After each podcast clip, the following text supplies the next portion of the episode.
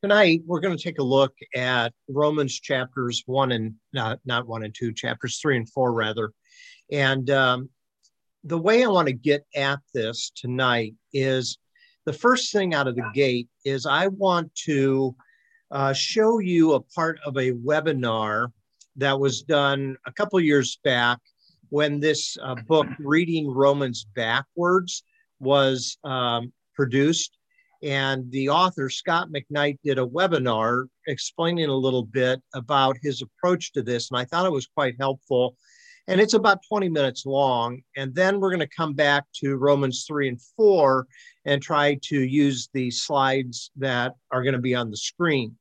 So, next week, what we're going to do is we're going to take a break from this study and we're going to move from the social hall up into the sanctuary and we want to do several Lent Wednesdays so that we can prep our heart. And there's some things I'd like to do with the readings that we're going to do in the Unvarnished Jesus book. And um, and so I just felt it would be a nice atmosphere to be upstairs and uh, I'll bring my guitar a couple of times. We'll sing a few songs. There'll be other times where we might take communion together. So I really want to use the next six weeks to kind of uh, prep our hearts and our minds before Easter.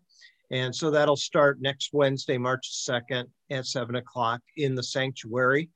And then after we're done with that, we'll come back and we'll still have uh, chapters um, 5 through 8 of Romans to uh, talk about. And so when we do that, we uh, will finish up this study. So, uh, having said that, here's what we're going to do out of the gate.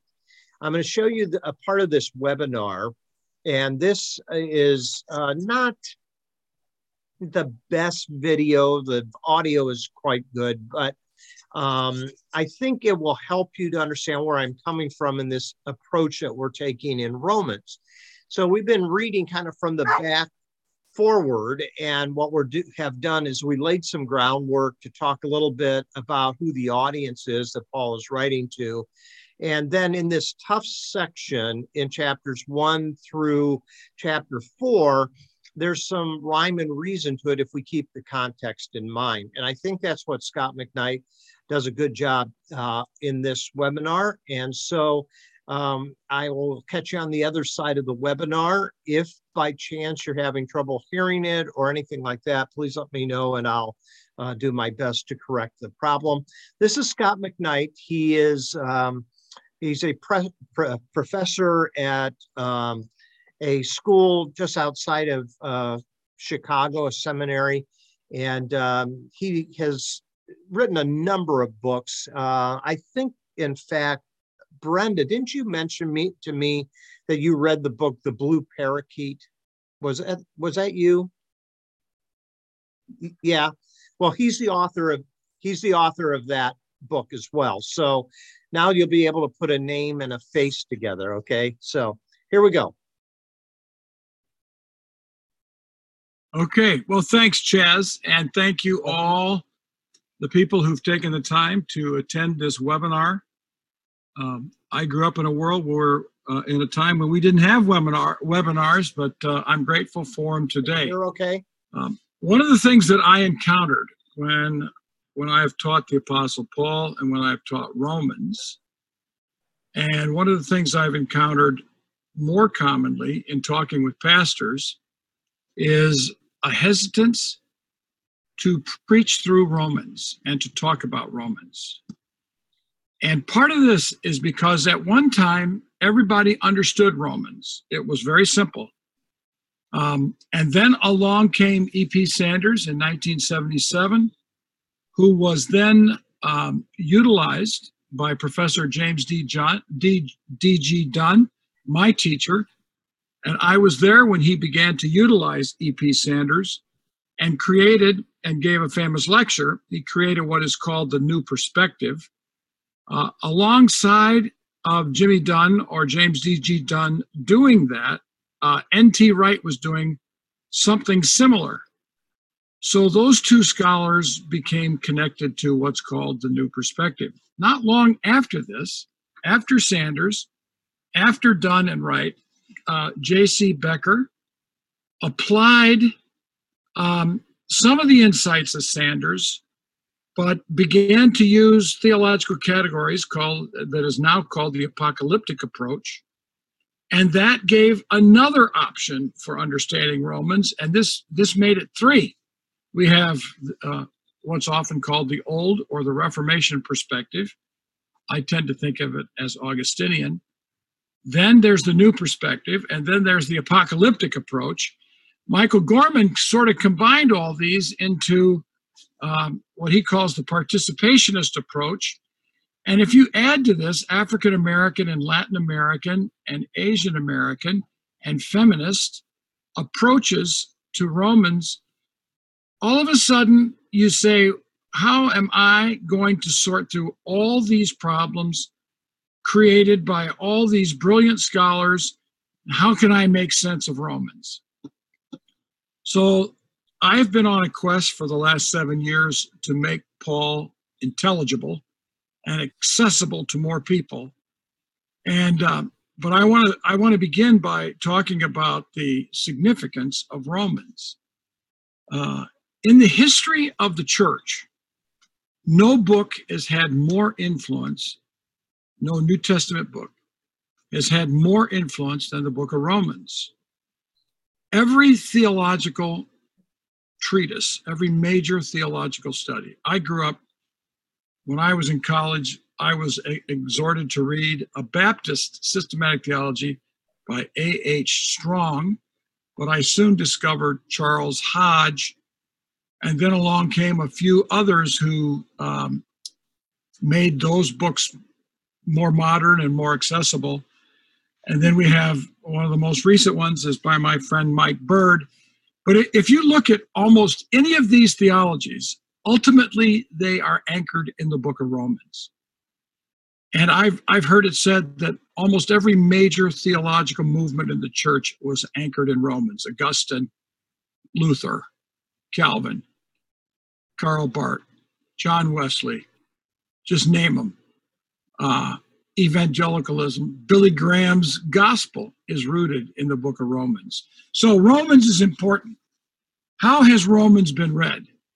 Uh, I want to I want to take a look at what I call the conventional reading of Romans, and then I'm going to suggest another approach to Romans to fill that out and to reshape, re reframe, and I think make Romans more accessible, and more pastoral.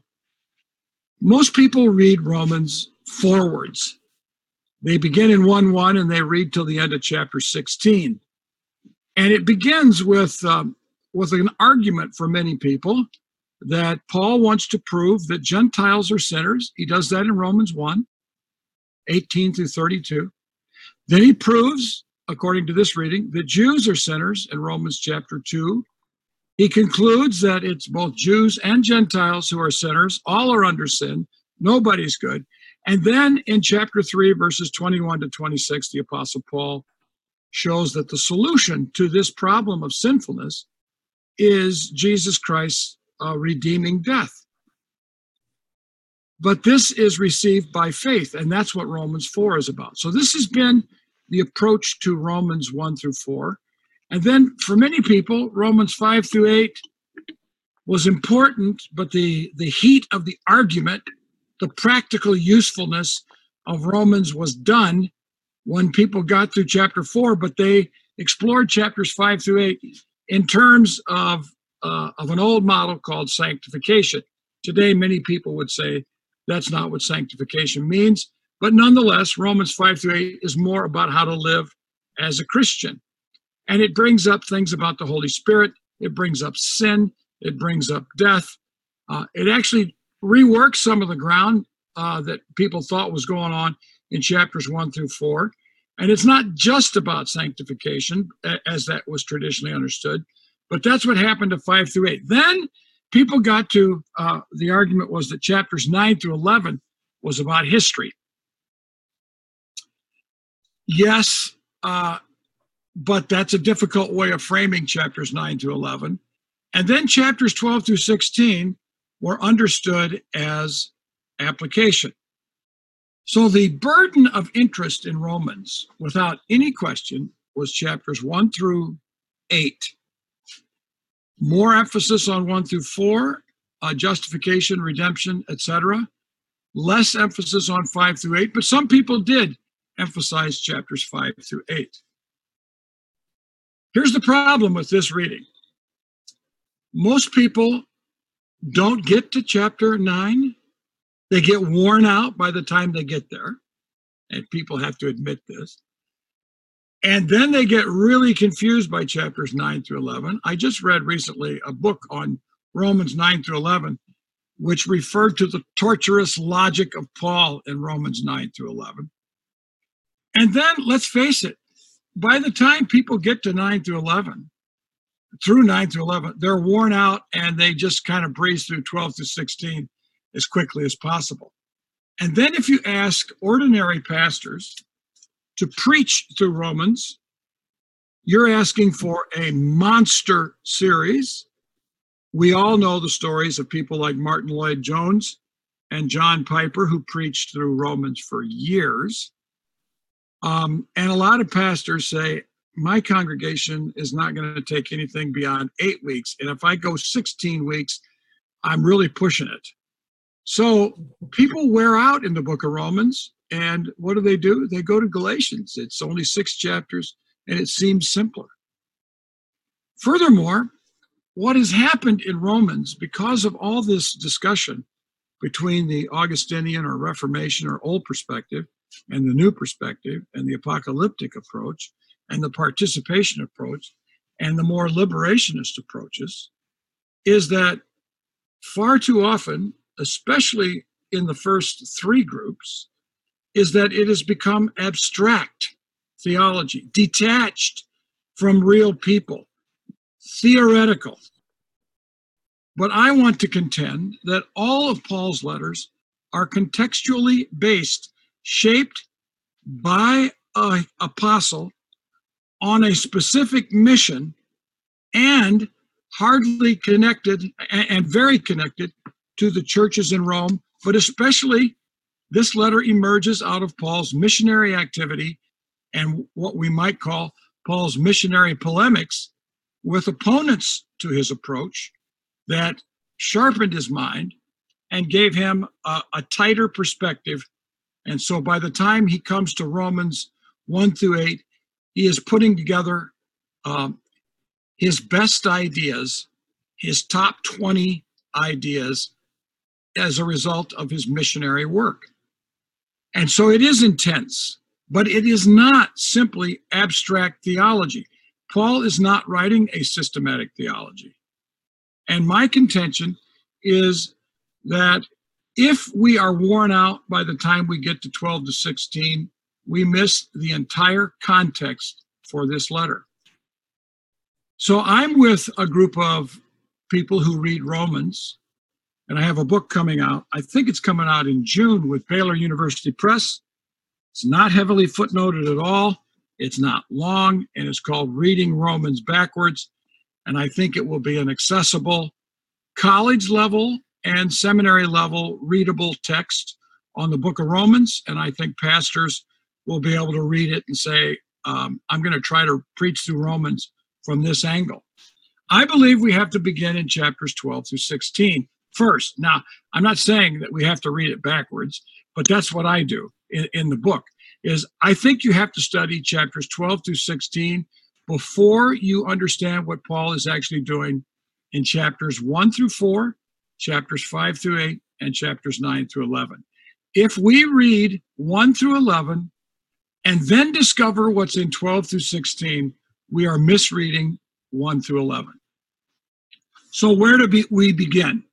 I encourage people to begin in chapter 15 of Romans. And chapter, and this is why, because now we get the actual people to whom this letter is being sent. And I, I often say it this way that it begins, uh, chapter 16 begins with Paul commending Phoebe. And so I say, I believe that Phoebe is the face of Romans that the Roman house churches, which are mentioned in chapter 16, verses 2 through 16, that the Roman house churches first heard the message of Romans in, uh, at, in the face of Phoebe, who I believe probably was the letter reader. And I use that as a, lit, as a um, let's say, a heuristic device for understanding how to read Romans is I, I, I think we need to say, how would Phoebe have read this verse? How, who would Phoebe have looked at when she read this? We all know people who get up in church on Sunday and read a passage from Scripture and they've never looked at it. And so they mispronounce Jewish names and locations and and it just doesn't communicate. Phoebe could not risk this. This is a letter written to a churches, house churches, a group of Christians in Rome, some of whom were not at all convinced of Paul's approach. And Phoebe had to read this letter to these Christians and try to persuade them of Paul's approach, to let this letter speak and Phoebe would have had to look at different people. Now, I believe that there are five house churches in mentioned in 1 Corinthians 16.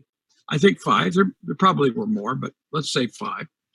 That there were probably somewhere between 100 and 200 believers in Rome when this letter was written. And that Phoebe probably had to read this letter aloud in each house church. And I don't know if she read it aloud all at once or over a couple nights, maybe four nights, maybe three nights. But I I think there could have been some people falling asleep. Uh, it's a long letter, and it would have been some some probably some warm evenings. If you look at Rome at Romans chapter 16, verses 2 through 16, you will see that it is quite a mixture of people. There are Jews and Gentile, Jew and Gentile names. Now, we can't simply move from a Hebrew sounding name like Mariam to a Jewish person, but it's quite likely. And we can't simply move from a Greek or a Latin name like Archippus or uh, um, the various names that are mentioned like Patrobas or Philologos or Julia um, Narkikos, Narkikos in Greek. Uh, we can't simply move from those names to, oh, that's a Greek and that's a Latin, so that's a Roman, and this is Hebrew, so therefore that's Jewish. But pretty, pretty good idea that it's a mixture of Jews and Gentiles. Some really careful work has been done on these names by Peter, like uh, by names like Peter Lampe and Robert Jewett to uh, conclude that there is a high concentration, almost certainly, of slave believers among the Roman house churches. And then on top of this, there are a lot of women mentioned who are clearly significant people in the house churches of Rome. Now, we have a little bit of flesh on who this audience is. And we have in Romans chapter 14 through 15 an amazing conversation, amazing set of categories where the Apostle Paul is um, dialoguing or remonstrating and in polemics with a, a, group of people that he calls the weak and another group of people that he calls the strong. And it takes some unpacking, but I think we can discern that in the weak we are dealing with Jewish believers, um, and in the strong we are dealing predominantly with Gentile believers. The strong are called dunatoi, powerful, and the weak are also called adunatoi, powerless or disempowered. And those are terms that are as social as they are economic, as they are theological as they are the right team and the wrong team. For Paul, the strong evidently are people of high social status with privilege that can push uh, harder against the weak. The weak are probably less powerful, less social status. And this brings in another thing that we've learned, and I think that this is probably right, although there's some scholars that um, are, are, are nervous about this, is that uh, Claudius expelled, I believe, mostly Jewish believers from Rome. Some of them, Priscilla and Aquila, ended up working with the Apostle Paul and then coming back. So Claudius, the emperor of Rome, expels Jewish believers from Rome. And while they are gone, the Gentile believers seem to have uh, seized or at least gained control, and they developed their own approach. They weren't so convinced of eating kosher, etc. And the Apostle Paul then, uh, or, or the Jewish believers return, and when they come back, they discover uh, that uh, that uh, the Jewish believe the Gentile believers have got a leg up on what's going on, and they're created tension between the weak and the strong. Now, there's tension then, and I can't develop everything, but these are three points. But this this is the exciting thing to me about reading the Book of Romans. Uh, if we read it forwards, I am convinced that we will end up too often in abstract, theoretical, theological debates about the meaning of justification, the time of justification, uh, debates about double imputation, single imputation, triple imputation. We will get lost in arguments about election and predestination, and we will lose contact with real people. This is a letter written by Paul out of his own ministry to Jews and Gentiles who were becoming believers, some of whom were rejecting what Paul, some Gentiles thought Paul was crazy, some Jewish uh, people thought Paul was crazy, that he is writing this letter to that kind of people. And the whole letter, from the beginning to the end, is written to the context of the weak and the strong. What happens to Romans if we begin to read the, from the beginning knowing what's going to happen in Romans 14 to 15. We can bring in 13, 12, etc. Those things all have to come in, but we don't have time for that today. What happens to Romans 1 through 11 if we start with the assumption that Paul's eye and mind and letter and Phoebe's eyes as she reads the letter are concerned about the weak and the strong in Rome and how they are responding to one another. They are so much attention that Paul urges them, and I have often said this, that the core of the book of Romans is found when Paul says in chapter 14, 1, eat with one another, basically, welcome one another without arguing. So the burden of the book of Romans is about getting Jewish believers and Gentile believers to eat with one another as brothers and sisters in Christ and not argue about everything and not fight about food and not debate about dates and days and Sabbaths and new moons and not fight about these debates or these issues and to get along with one another for the sake of the mission of the gospel in Rome. What happens if we begin Romans this way? I'm going to give just a few observations about Romans 1 through 4, Romans 5 through 8, and Romans 9 through 11 in just 10 minutes. And I don't know if that's even possible. All right. So Romans 1 through 4. I find this chat, I find this one to be the, the, the section of Romans that I think has been most impacted by the what I call the soteriological reading, beginning in one, thinking that it's all about presenting the plan of salvation, that it's trying to show that Jew, Gentiles and Jews are sinners, and that what they need is salvation in Christ, and that it comes by faith. I think this is the is the uh, approach to Romans that most ignores and quickly ignores the weak and the strong.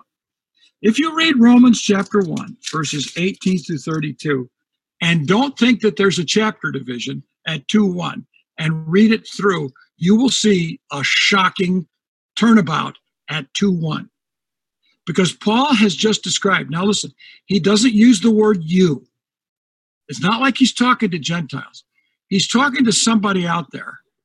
And he knows that the, the person or the people that he's going to turn against in Romans 2, like what he has presented in 1 18 through 32. So when he gets to Romans 2, he starts speaking to someone he calls the judge. I think the judge is an embodiment of a certain kind of person connected to the weak who think the Gentile believers should be following the Torah if they're going to be transformed into true uh, Christ like behavior. Um, and I think they would have thought that would be conformed to the Torah as well. And then all of chapter two is pretty hot. If you um, if you read Romans, especially two through four, circle or underline or mark or somehow designate all the questions that Paul asks. Think then of Phoebe in reading this letter publicly. If she pauses after every question, it gets really uncomfortable. The only other place Paul does this with this intensity is Romans chapter 9 and 10, where he asks all these questions and just sort of pesters people. And if Phoebe is reading this letter publicly and she pauses with each question, she's really pushing hard. All right. Chapter 3, 1 through 20 continues this debate. I see Romans, now this is this is not heretical. This is but I, I believe this, so I'm willing to live with it.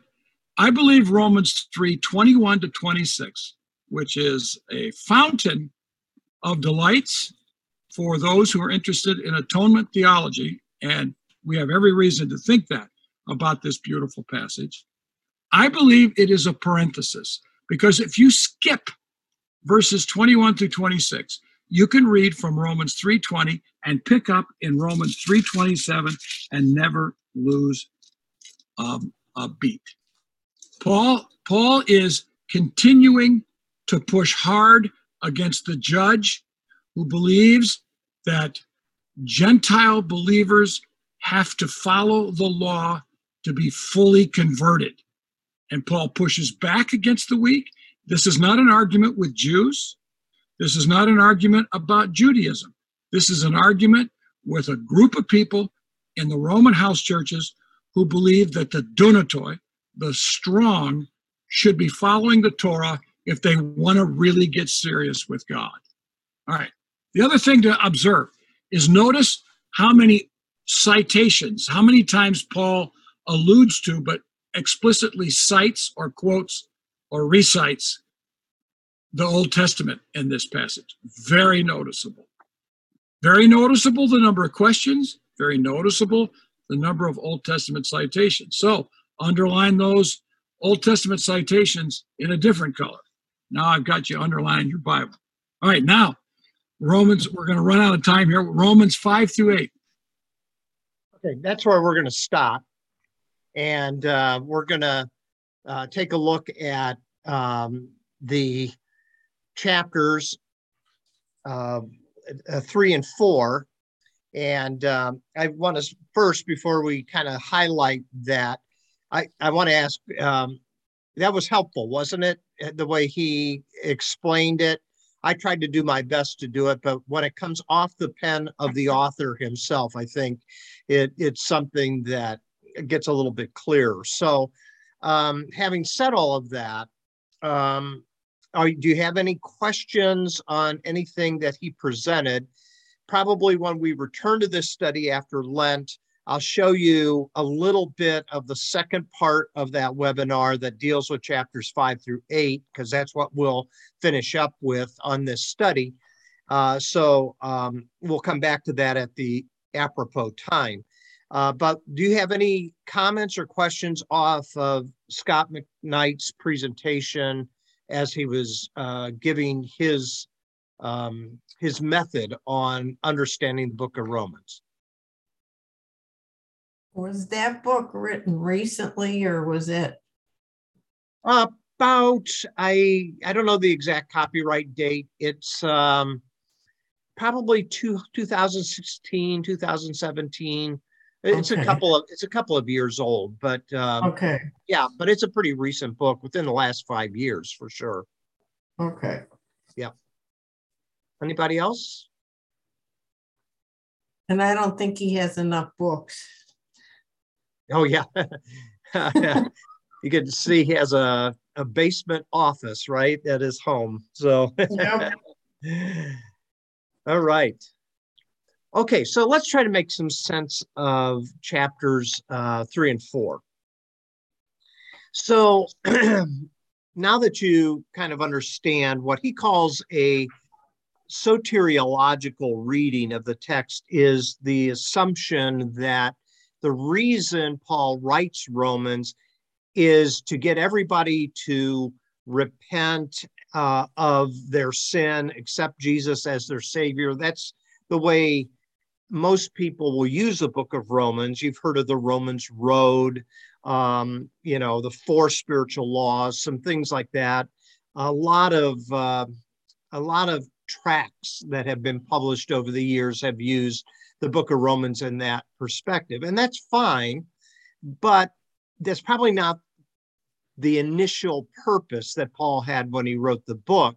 And I think if we understand that, then we can see why it is a bit difficult to put a cohesive uh, category that is often called systematic theology together using the material in Romans. There's just a lot of things that don't fit uh, into a concise systematic theology, even though that's what scholars tend to try to do.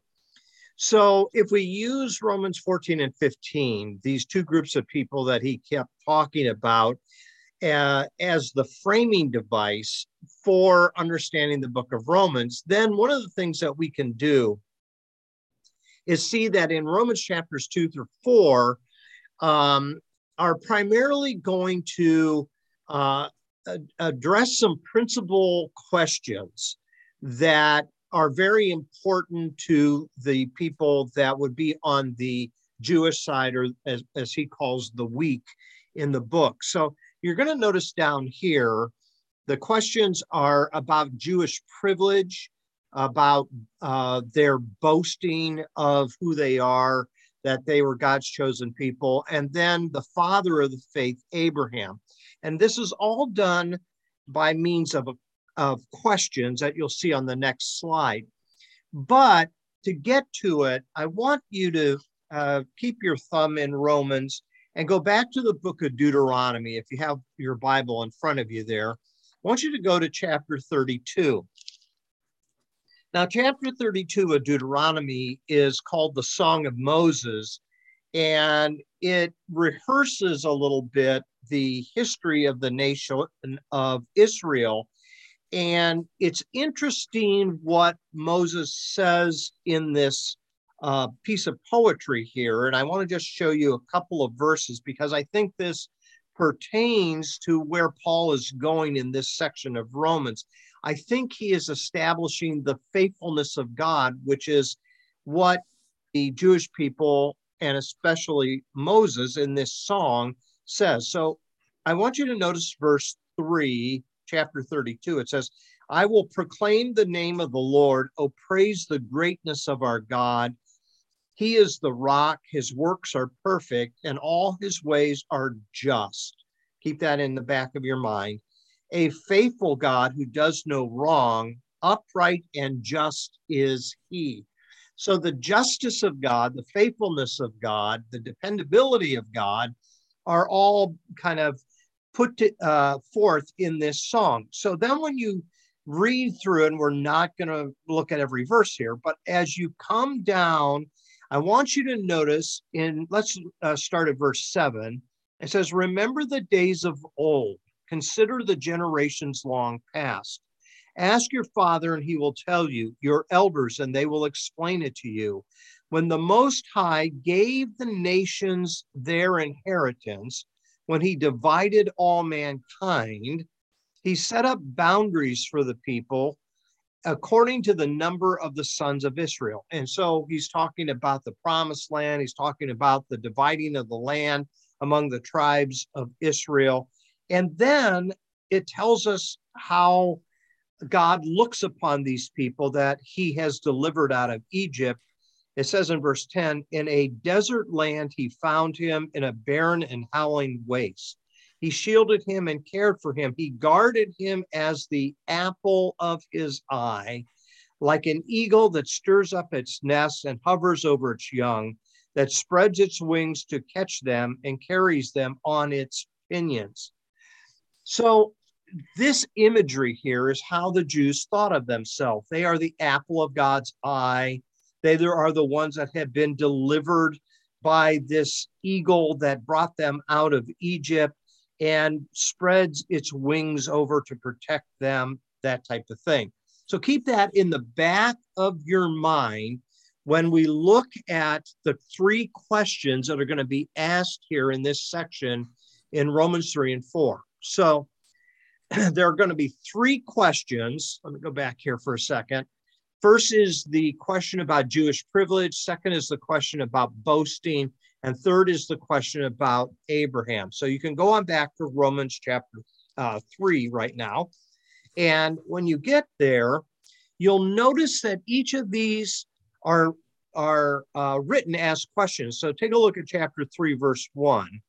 What advantages, uh, what advantage then is there in being a Jew, or what value is there in circumcision? So what he's doing is he's asking the question, and this runs through the first 26 verses of chapter three. Well, what advantage is it to be a Jewish person if Gentiles do not need to keep the law? They don't need to convert to Judaism uh, and all that type of thing. So Paul is asking the same question in this chapter uh, in a variety of ways. So you'll notice here um, it can be asked what advantage is the Jew, or what is the value of circumcision, or if the Jews, if they are unfaithful in keeping the covenant with God, does then God nullify his faithfulness to them? Uh, are the Jews really any better off than the Gentiles? Um, and Paul is pushing this point. Uh, so he will answer the question in the affirmative, yet there is an advantage to being a Jew because you had all of these resources at your disposal. So take a look at chapter 3, verse 1. What advantage is there in being a Jew, or what value is there in circumcision? And he says, much in every way. First of all, they have been entrusted with the very words of God. The other nations can't proclaim that, that God actually revealed himself uh, through the prophets and, and that type of thing. And then it, here comes the issue of justice and faithfulness. Verse three What if some did not have faith? That is, what if some of the Jews did not keep the covenant? What if they had been uh, violators of this agreement? It's now here's the here's a cru- crucial question. Will their lack of faith nullify God's faithfulness? Bingo. Part of what Paul is doing in chapters three and four is showing the faithfulness of God to the Jew first and then to the Gentile. And so he is talking to the weak that uh, somehow seem to think that those who keep the Torah have a better standing before God than those that do not. So now he's going to go through this and what he's going to do is try to show that even though they had all these advantages, yet at the same time they fell short of them, which is where this section comes in that all have sinned and fall short of the glory of God. That is, all people are in need of God's loving forgiveness through Christ. And he's going to uh, become very aggressive in this. And when you read down through the first 26 verses, the questions that he asks and the um, the Old Testament text that he recites here is really uh, very uh, powerful imagery that is being used. So, first, before we get to that, here's the answer that Paul gives to this question. They have the Torah, that was given to them on Mount Sinai. But Paul knows that human sinfulness, whether Jew or Gentile, has to be overcome by God's Spirit, has to be overcome by God's forgiveness and love, and that will lead to life change. And so basically, he's trying to say that the Jews had an advantage because they got to know the one true God, the Creator God. But um, in practical terms, they stand on the same footing as Gentiles because they have fallen short of, of the glory of God. So let me pick out a couple of verses here as we look at this. Um, notice the Old Testament text here. So if you have a study Bible and you look down at the footnotes section, you're going to see everything between verse 10 and verse 18 are Old Testament verses that have been quoted. Most of them are from the Psalms. And just listen to how Paul uh, cherry picks the Old Testament to really push this point home. He says in verse 10 there's no one righteous, not, not even one. There's no one who understands, no one who seeks God. All have turned away, they have all become worthless. There's no one who does good, not even one. And if that's not strong enough, listen to this. Their throats are an open grave, their tongues practice deceit, the poison of viper is on their lips. Their mouths are full of cursing and bitterness. Their feet are swift to shed blood. Ruin and misery mark their ways, and the way of peace they do not know, and there's no fear of God before their eyes. Wow. You want to talk about, I mean, this is heavyweight TKO type of punching that's going on here in this section. And um, there's a reason for that.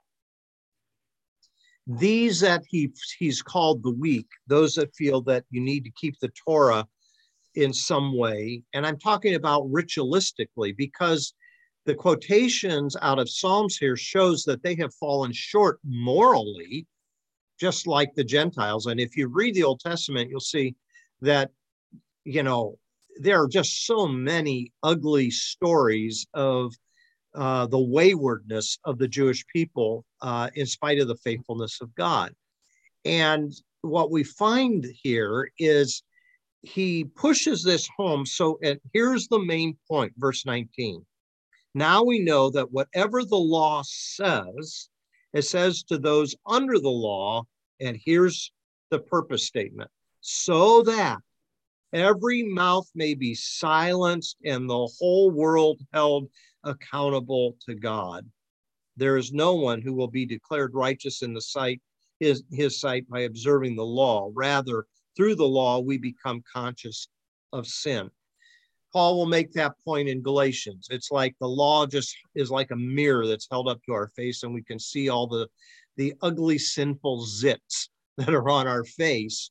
Um, and that's right where Paul wants them, because in bringing uh, the the Jewish people and the Gentile to the same level, now he can spell out the free gift of grace that is being given uh, regardless of whether they're Jew or Gentile. And that's down in verses 22 and following.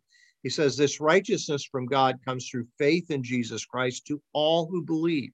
There's no difference, for all have sinned and fallen short of the glory of God and are justified freely by his grace through the redemption that came by Christ Jesus.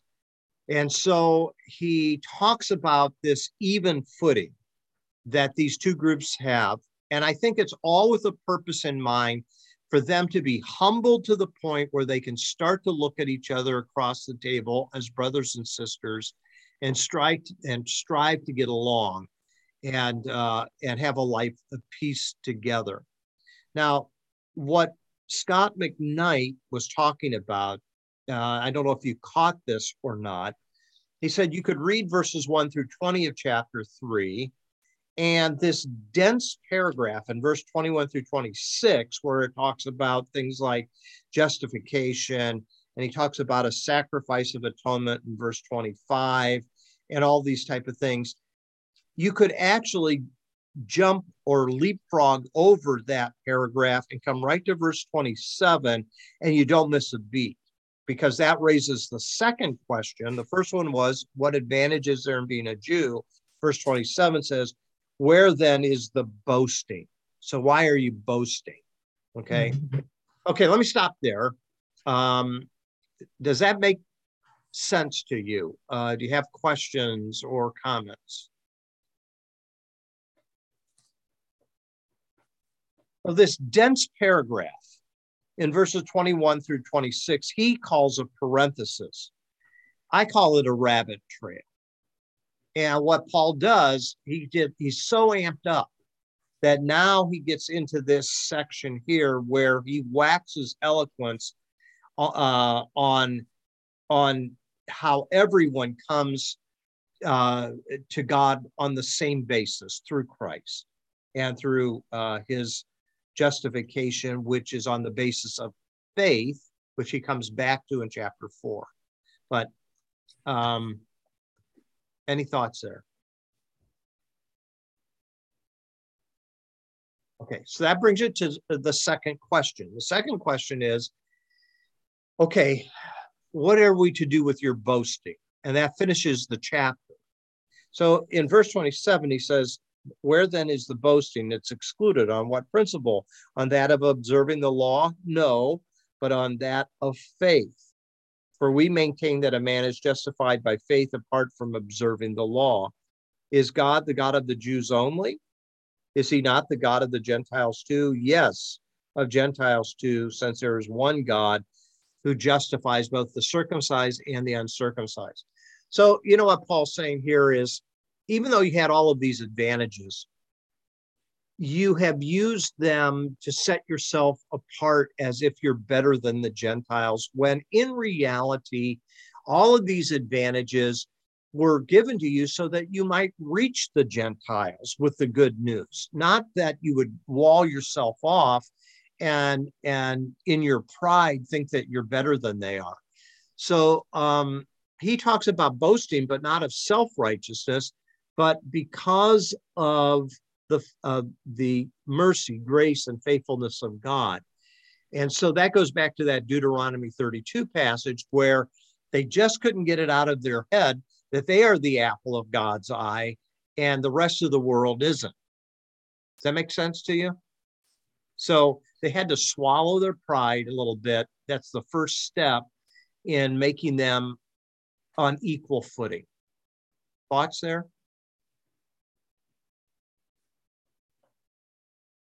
Okay, then that brings us to the third question, and that leads us to chapter four. When you come to chapter four, it's all about Abraham. Why Abraham? Well, Abraham's the father of the Jewish people. So it goes all the way back to the Abrahamic covenant. I'm going to make you into a great family, and many nations will come out of your family and I'm going to give to you a land, and you're going to be as numerous as the sand on the seashore and the stars up in the heaven. You know that uh, section out of the book of Genesis. But what Paul is going to do is in using Abraham more than the patriarch of a nation that came out of Egypt, he's going to use Abraham as the example, the ultimate example of faith who trusted in the promises of God. And so he will talk about Abraham's story, but the key to this whole chapter is when did God declare Abraham justified? That is, one who is faithful. Well, it wasn't uh, pri- it was it was prior rather to the giving of the law. In other words, he had this right standing with God even before the law was given in the book of Exodus. So it couldn't have been on the basis of the Torah. It had to be on the basis of faith alone. So let's take a look. Here's the third question What then shall we say that Abraham, our forefather, discovered in this matter? If in fact Abraham was justified by works, he had something to boast about, but not before God. What does the scripture say? Abraham believed God and it was credited to him as righteousness. That's quoting Genesis 15 6. And then he goes on and he says, Now, when a man works, his wages are not credited to him as a gift, but as an obligation. So when you went to work, your paycheck wasn't a gift, you earned it. Okay. However, to the man who does not work, okay, to the person that's been laid off, to the person who has been terminated, and still gets a, a check that that is something that is a gift that's not something that's earned.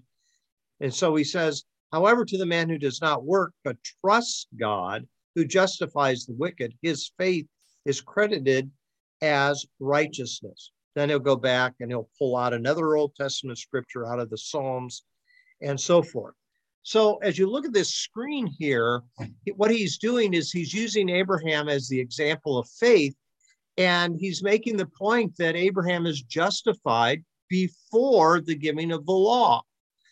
Now, in the mind of Jewish people, the ultimate example of Abraham's faith is demonstrated in Genesis 22 when he is willing to offer up this promised son, especially since they couldn't have a son for so many years. But notice there's no mention of the Genesis 22 story in this chapter whatsoever. So, what Paul is doing is recalibrating for them the fact that the way Abraham is justified is not taking his son up to the mountain to sacrifice him, but by believing in the promises of God in the first place. So, what we find is he's setting up kind of a two Torah type thing. That is the work Torah of works, which leads to boasting, versus the Torah of faith, which leads to humility and righteousness and forgiveness and all those other things that come by way of God's grace. So, the third question then centers in on Abraham. But what is what else is important about Abraham is the sign of that Abrahamic covenant, which is circumcision. So most Jews would say, yeah, Abraham is the father of our country uh, our nation, and the proof that God and Abraham entered into a covenant together is by receiving the sign of the covenant circumcision. Well, what Paul does here is questioning circumcision is he's saying, is that really the sign of the covenant? And notice as you go down in the chapter, he's going to make a point. So come down to verse uh, 9. Is this blessedness only for the circumcised or for the uncircumcised? We have been saying that Abraham's faith was credited to him as righteousness. Under what circumstances was it credited? Was it before he was, uh, was it after he was circumcised or before? It was not after, but before. In other words, God considered him a follower considered him faithful, considered him a covenant partner, even before circumcision was introduced as a sign of that covenant. So Paul's making the point that circumcision, while it was a sign of the covenant that God made with Abraham, that's not the basis of the relationship at all. It, the basis of the relationship was on Abraham's faith. And ultimately, that becomes the basis for the Gentiles as well. So jump down to verse 16, where he says, Therefore, the promise comes by faith, so that it may be by grace and may be guaranteed to all of Abraham's offspring, not just a certain section, the Jewish people.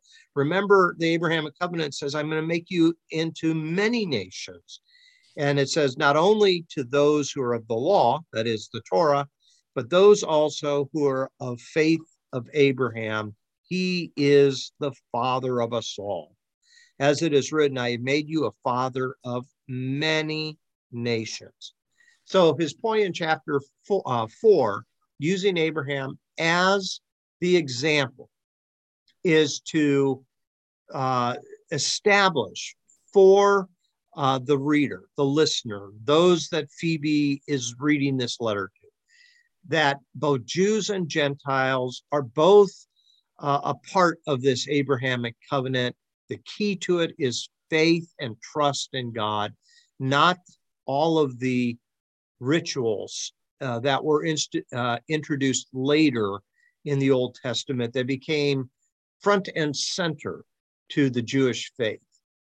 Okay, so does that make sense to everybody? Let me stop this here and bring you back on full here. All right, so um, that's where Scot McKnight was going with this um, this webinar that he was doing. And that's how it applies to the two chapters that we looked at tonight. When we get to chapters five through eight, what we're going to find is in that section that is so full of many different promises, as well as a very hmm, interesting passage in chapter seven where Paul um, is in struggles. Um, you know, the things I don't want to do, I do, and the things I don't want to, you know, I do. You know, that whole idea there that he's a man that's been kind of tortured by his flesh, as he calls it in chapter seven. But that's, uh, we'll get to that later in the next uh, couple of lessons as we finish this study. But let's come back to chapters three and four as we close off tonight. What questions do you have? Uh, what explanations or clarifications can I give you? Anything that comes to mind?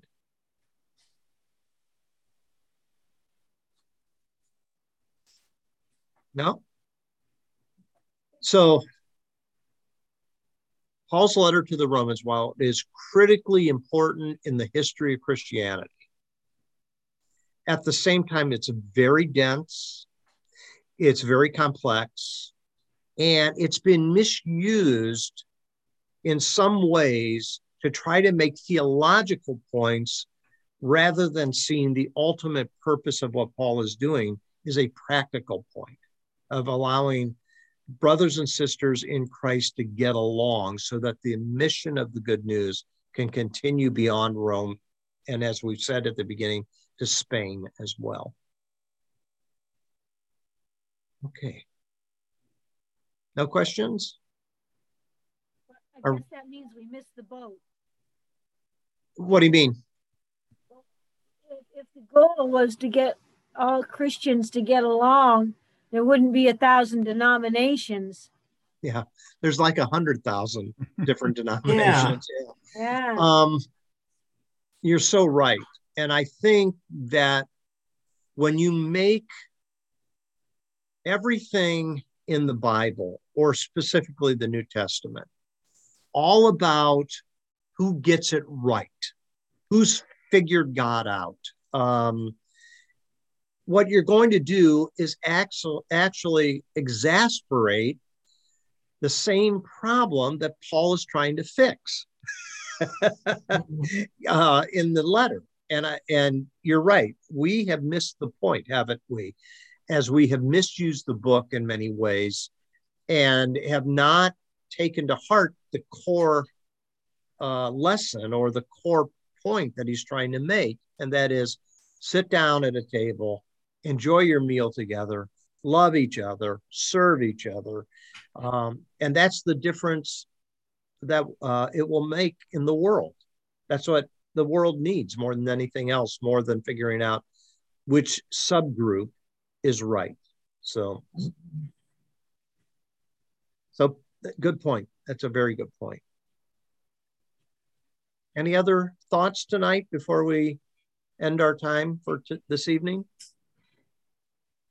Okay, so quick remem- uh, reminder if you can make it out to church beginning next Wednesday, I think the uh, the fullness of the experience of the Lenten journey uh, and understanding the Gospels portrait of Jesus uh, will be better experienced in person than watching it online. So I hope that you can make it out. And if there's anybody else that's on watching this online, you're invited each Wednesday for the next six weeks uh, at seven o'clock. We'll be in the sanctuary with a variety of things to try to reinforce uh, the Lenten journey of understanding Christ.